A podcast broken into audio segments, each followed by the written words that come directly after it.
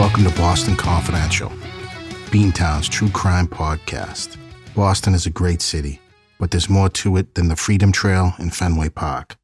There's a startling underbelly to the city, and Boston Confidential will take you on a guided tour of the hub of the universe, Boston, Massachusetts. Hey, everybody, welcome back to Boston Confidential. My name's Barry McGuire, and I'm your host. I'm a 20 year private investigator on the streets of Boston, and I help run a company called Impact Due Diligence Investigations.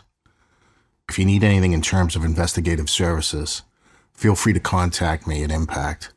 If I can't help you personally, I'll certainly direct you to the right person or agency. Just a bit of housekeeping stuff as we usually do at the outset of each show. We got a great response from our episode last week on John Ogden people are in different camps on this case. A lot of people say he was mentally impaired. And I do believe that. I do believe Ogden was impaired. I just don't think it rose to the level of insanity. I think he planned this attack and I think he planned to escape it with his autism and everything else going on in his life, the fact that he was bullied. But man, again, my real point in that episode was James Alenson, the victim in this case, is just totally forgotten and just breaks my heart into a million pieces. I look at that kid Alenson and I see my son. And actually with Ogden too, you know, they're both the same age or close to it within a year. And man, like that was a homicide, no doubt. It was also a robbery. Ogden robbed that family the Alenson family of a lifetime with their son. Man, it's heartbreaking. And yes, I had mentioned I got a lot of emails on this case and about parole for John Ogden, and he should be up for parole probably this coming year, 2023, because of that 2013 federal decision. And on the heels of that, the Massachusetts Supreme Court issued guidance as well. So he should be up for a meaningful shot at parole. And a lot of people don't get it the first time around. And I think it's four or five years before you can be considered again. But I don't know. Do you want John Ogden behind you on the MBTA, right? Where things can get testy, where not everything goes your way? Do you want him behind you, perhaps with a weapon in his bag? It's a big risk, right? I don't know if we should be willing to take that. I mean, what Ogden did was complete butchery of this kid just using the bathroom, you know, before he went to class.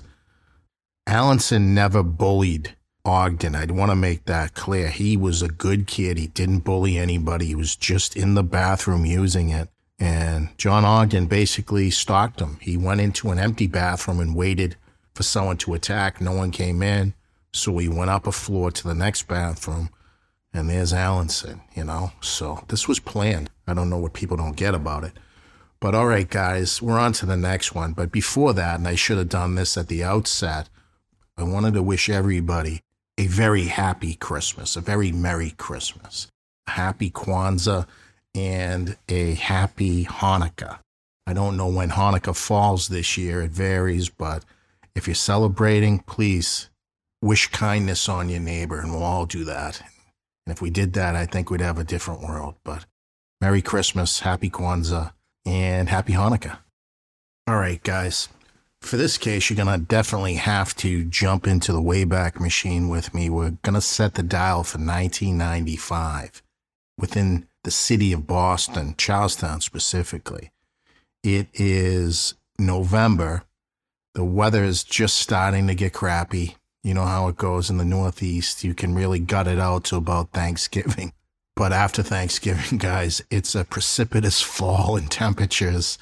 And man, by the time February rolls around, you wonder why you live here.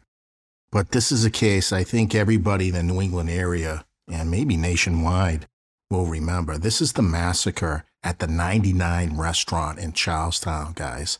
Specifically happened on November 6, 1995 and there's a host of players in this massacre. It was, in fact, a massacre. Four people died, five would have, but the gunman ran out of bullets. Maybe I'm giving away the story here, but this was a total and utter bloodbath. And guys, it happened just afternoon in a crowded 99 restaurant in Boston's Charlestown neighborhood. Charlestown is a tiny neighborhood located just outside the North End. And it's kind of isolated in this area where the restaurant was, was kind of a plaza. I believe it was right off Main Street in Charlestown. I think the deal with Charlestown is it's like one or two square miles, very tightly compact. And if you're from outside the city of Boston, that is where the Bunker Hill Monument is. And it's kind of an iconic image for the city of Boston. And I only address that to people outside of the city because everybody in Boston and probably New England knows where the Bunker Hill Monument is. And it commemorates the Battle of Bunker Hill, which was actually fought on Breed's Hill, which is one over from Bunker Hill. But that's typically Boston, right? All right, guys. So it's 27 years ago. I can't believe this. It was a different Boston, a totally different Boston at that time. There was an organized crime gang war going on amongst the Italians. And during this time, Cadillac Frank Salemme was the godfather of Boston. I think the actual title is underboss, right? Because the godfather at that time was out of Rhode Island, but Cadillac Frank took over the Jerry Angiulo spot in the La Cosa Nostra. And there was a faction within that that were wholeheartedly against Cadillac Frank. And it was a shooting war. Wherever they saw each other, they'd just start blasting. One of these hits on Cadillac Frank was at a pancake house, an IHOP, International House of Pancakes. And the other crew just sees them. They just start blasting back and forth.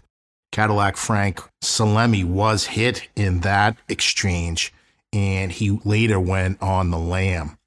And I think he was captured and brought back for trial. He's in the joint now.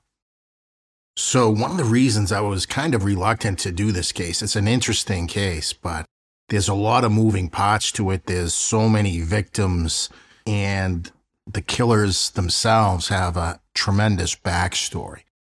So, let's do this. Let me take you up through the day, the afternoon of Monday, November 6th, 1995 and tell you exactly what happened. Then I'm going to come back and tell you the stories of why it happened and kind of the milieu in which it did occur, right? It was just a different time in Boston. It changed pretty quickly thereafter, but it was 1995. What's that, 27 years ago now? I see some of this stuff on TV, guys, and you see the hairstyles, and I'm like, geez, that was like me back then, right? But this occurred in a 99 restaurant and it was crowded for lunchtime. And there wasn't a lot of other restaurants around this area, so people kind of flocked to it. It was always packed as I remember it. And also, if I remember correctly, there was some parking there.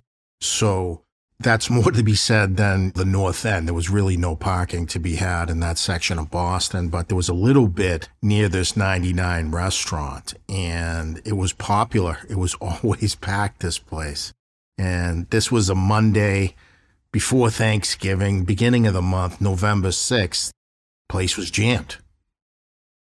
All right, guys, so it's just afternoon.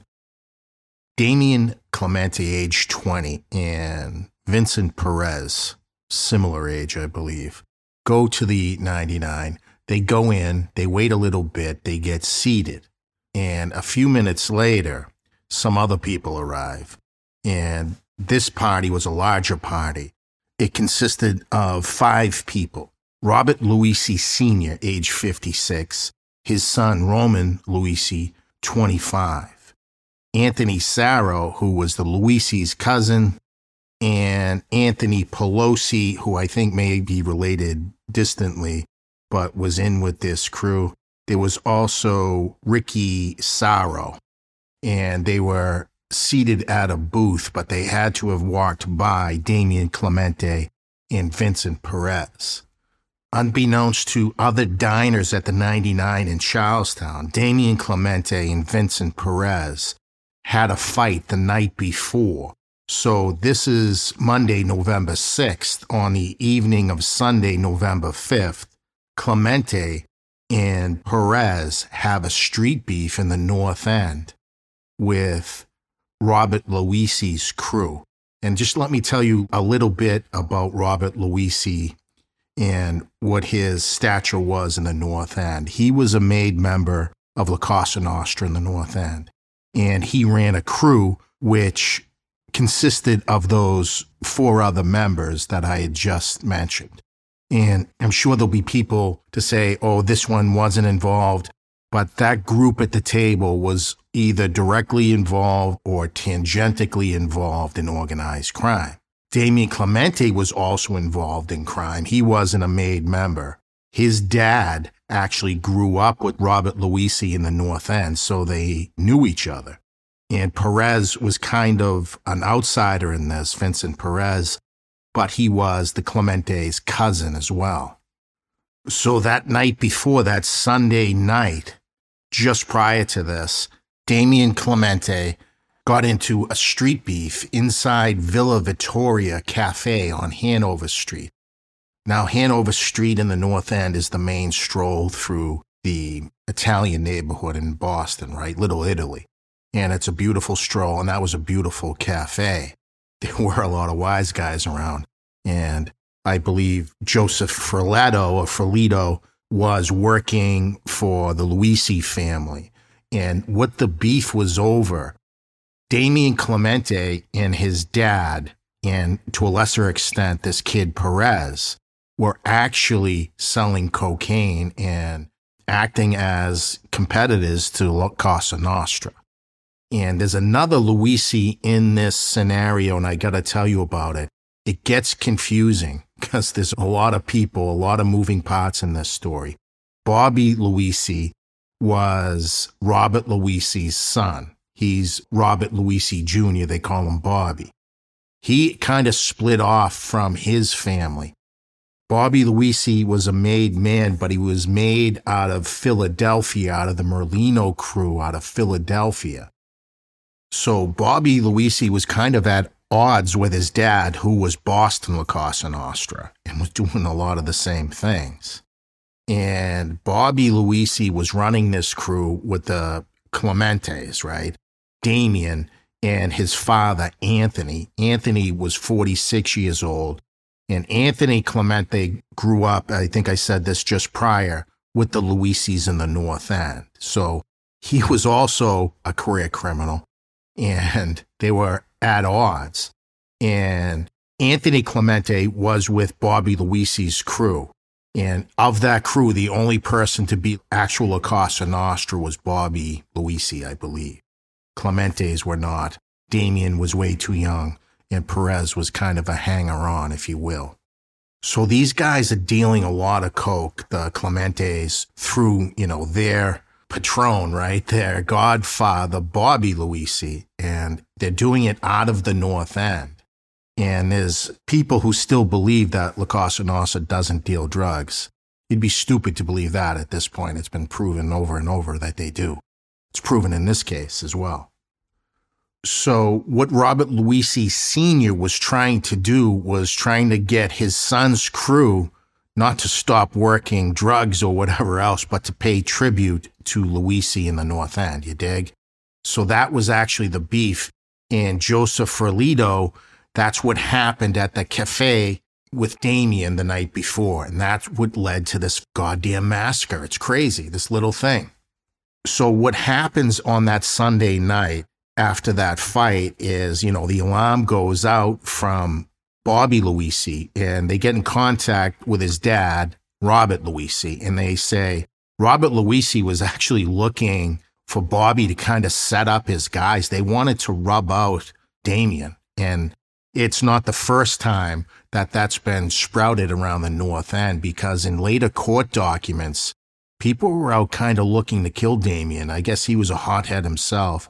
He was a big, stocky kid. He was kind of fat, if you want to know the truth but he seemed like rough and tumble and ready to go.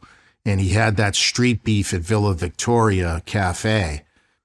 But the long and short of it is Robert Luisi Sr. was pissed off. He's a made man in the North End, and his guys, his nephew actually, Ferlito, was just roughed up by Damien and Vincent Perez, right?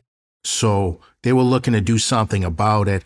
And Bobby Luisi said he wasn't too worried about it. He thought it would get straightened out. And what Bobby said to his crew, the Anthony Clemente and Damien Clemente, he said, just stay out of the north end, let things cool off. So at about lunchtime, they decided to, yeah, we're going to stay out of the north end and go across the bridge to Charlestown and hit the 99. And lo and behold, the Luisis show up at the same restaurant. Imagine that.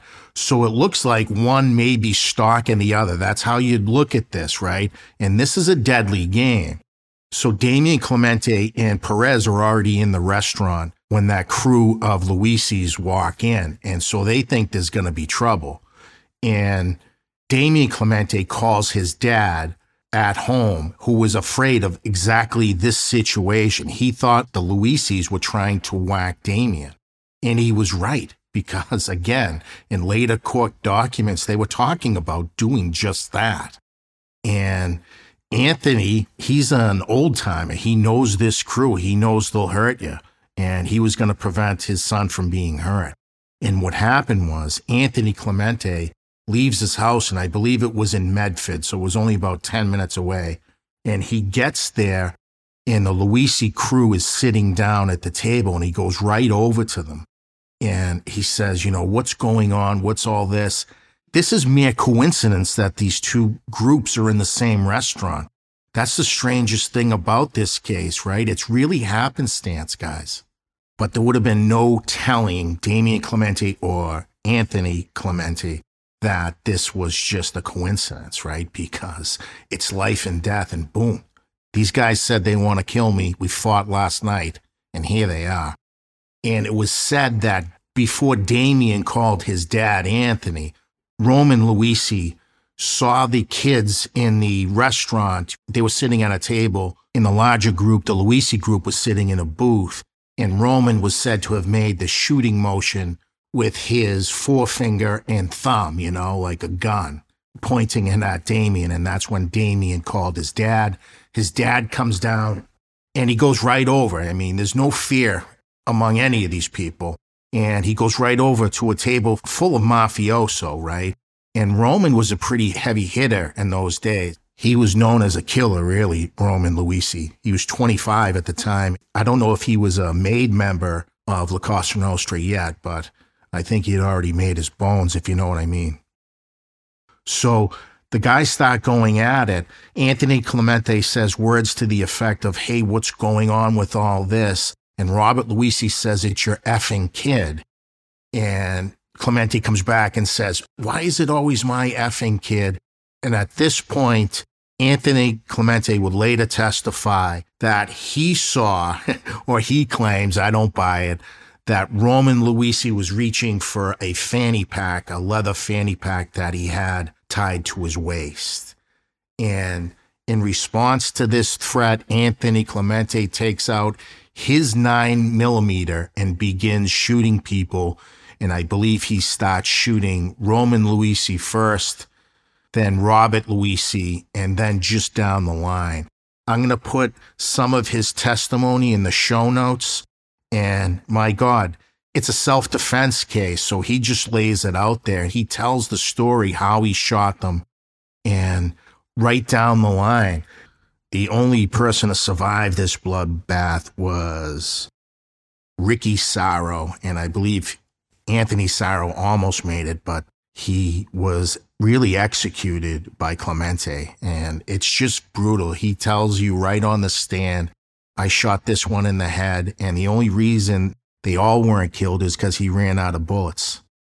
Robert Luisi's dead, Roman Luisi's dead, Anthony Sarro, Anthony Pelosi, all gone, dead right in the booth right there.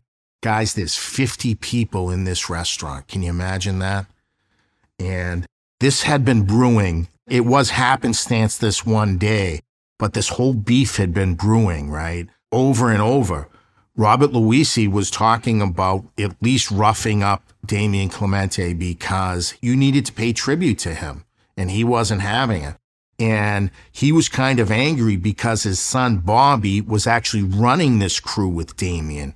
You understand? So there was a lot of animosity bottled up in these two crews.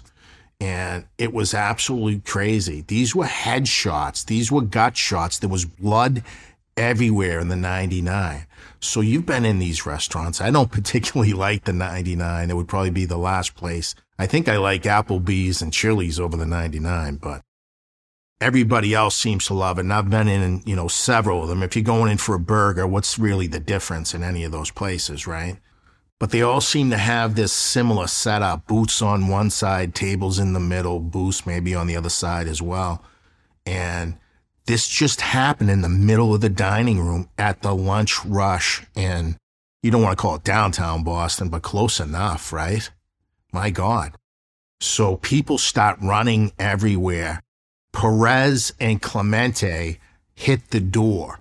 But what they didn't know was there was two Everett police officers who were sitting at the bar in plain clothes eating lunch. And they were on break, I believe, from Charlestown Court where they were testifying, which is just blocks away. And so they were having lunch while, you know, the judge was doing his business or whatever. And this all happens right in front of them, and it just takes mere seconds. So the two cops at the bar activate themselves and chase Damien Clemente and Vincent Perez from the restaurant. Anthony Clemente seemingly got away. And as the shootout progressed, guys, Damien came over to the table and he pulled out his 45 and ballistics would later confirm that Damien's gun had shot Robert Luisi and it was believed to have been a fatal blast. So he went over when the shooting started and just started blasting as well. And just after that, all three of them hit the door, but the cops only noticed two of them. I think Anthony Clemente got back into his car and hightailed it out of there because he'd later go on to say he stopped somewhere in an alleyway, changed his shirt, got rid of the gun in the dumpster, and, you know, later went home or whatever. But I think Anthony Clemente was doing a crap ton of cocaine at this time, and they were selling it, I don't know, by the pound, right? So it would stand to reason. I think he might have done this under the influence of drugs because he just went ape ass, guys. He goes right from his house with the gun, and he was intent on killing all those people, all five of them. Sarro was lucky he escaped, right? He just butchered them, and he really didn't shed any tears about it. And, you know, I'll put this in the show notes. His testimony is amazing. It is so Boston, it makes you want to cry. Okay, so this madness spills outside the restaurant, outside the 99 in the parking area, and the cops follow Damien Clemente and Vincent Perez out. So there's two Everett cops there. They were sitting at the bar eating lunch, and it was officers Robert Hall and Paul Durant, and they were in plain clothes, like I had said. So they chase them outside, and they demand that these two goofballs get down at gunpoint. They were both arrested with guns, I think. I know Perez had one as well. I don't know if he fired his weapon, but Damien did. So officers Hall and Durant take them into custody, but there's almost a standoff in the parking lot because just around the corner, there's two Boston cops who heard the gunfire, guys. There was 13 shots fired in this.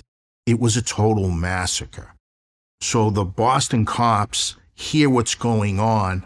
And at one point, a pedestrian, a civilian, says to a cop on a private detail, and I believe this was Thomas Hennessy of the Boston police, and it was also Stephen Green of the BPD.